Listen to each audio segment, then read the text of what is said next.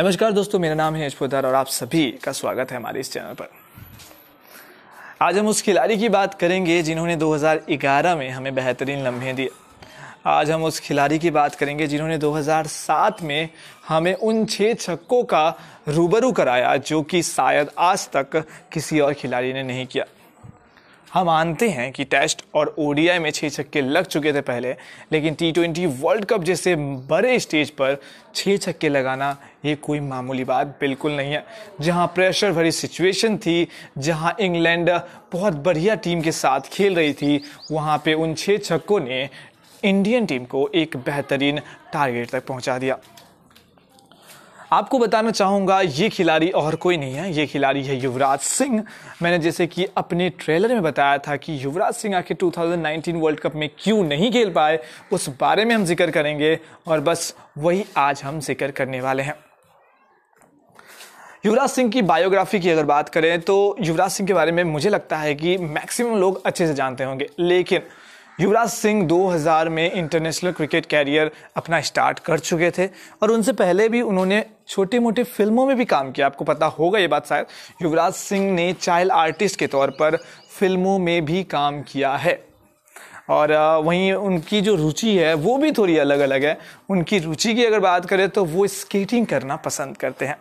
उसके अलावा भी बहुत सारे गेम्स खेलते हैं बट उस बारे में हमें ज़िक्र अभी नहीं करना है, क्योंकि अभी हमें जो बात करना है वो है 2019 के वर्ल्ड कप में आखिर युवराज सिंह को खेलने का मौका क्यों नहीं मिला? युवराज सिंह नो डाउट एक बहुत ही बेहतरीन खिलाड़ी हैं, लेकिन उनसे पहले वर्ल्ड कप से पहले जो आईपीएल हुई थी, उस आईपीएल में मुंबई इंडियंस के साथ जब वो खेले थे तो उस टूर्नामेंट में हमने देखा कि युवराज सिंह को शायद मुंबई इंडियंस का जो कोचेस का भरोसा नहीं मिल पाया। और शुरुआती चार मैच को अगर छोड़ दिया जाए तो उसके बाद हमने देखा कि उसकी जगह दूसरे खिलाड़ियों को खिलाया जा रहा था, लेकिन युवराज सिंह को एक भी चांस नहीं दिया जा रहा था। अब क्या कमी थी वहाँ पे? कमी ये थी कि शायद टीम पूरी हो जा रही थी, युवराज सिंह के लिए जगह नहीं बच पा रही थी।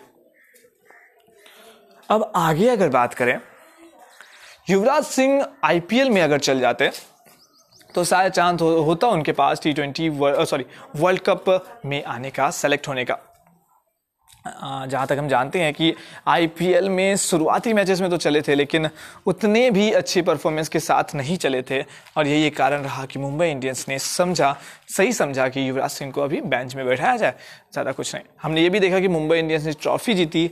शायद ये युवराज सिंह का सेक्रीफाइस शायद ही मुंबई इंडियंस को ट्रॉफी जीता गया।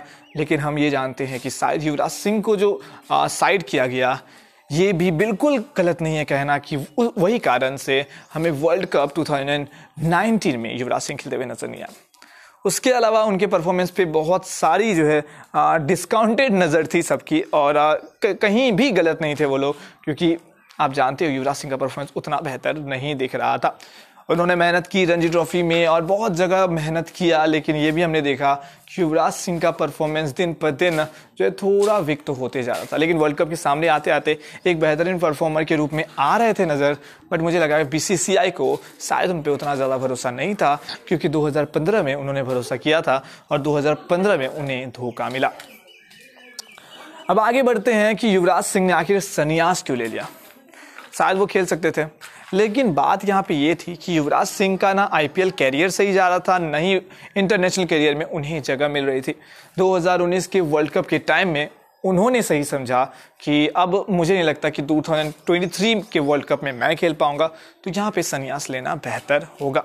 युवराज सिंह के फैंस को ज़रूर बहुत ही ज़्यादा हर्ट हुआ, लेकिन हमने ये भी देखा कि संन्यास के बाद वो जी एल टी ट्वेंटी और टी टेन जैसे लीग में पार्टिसिपेट करने लगे और उन्होंने वहाँ पे जाके उन टूर्नामेंट को जीता भी। तो एक अच्छी खबर भी आप देख सकते हो, जहाँ पे इंटरनेशनल क्रिकेट में हमें वो खेलते हुए नज़र नहीं आ रहे थे। अब वो बाहर बाहर के डोमेस्टिक क्रिकेट्स में खेलते हुए हमें नज़र आ रहे थे।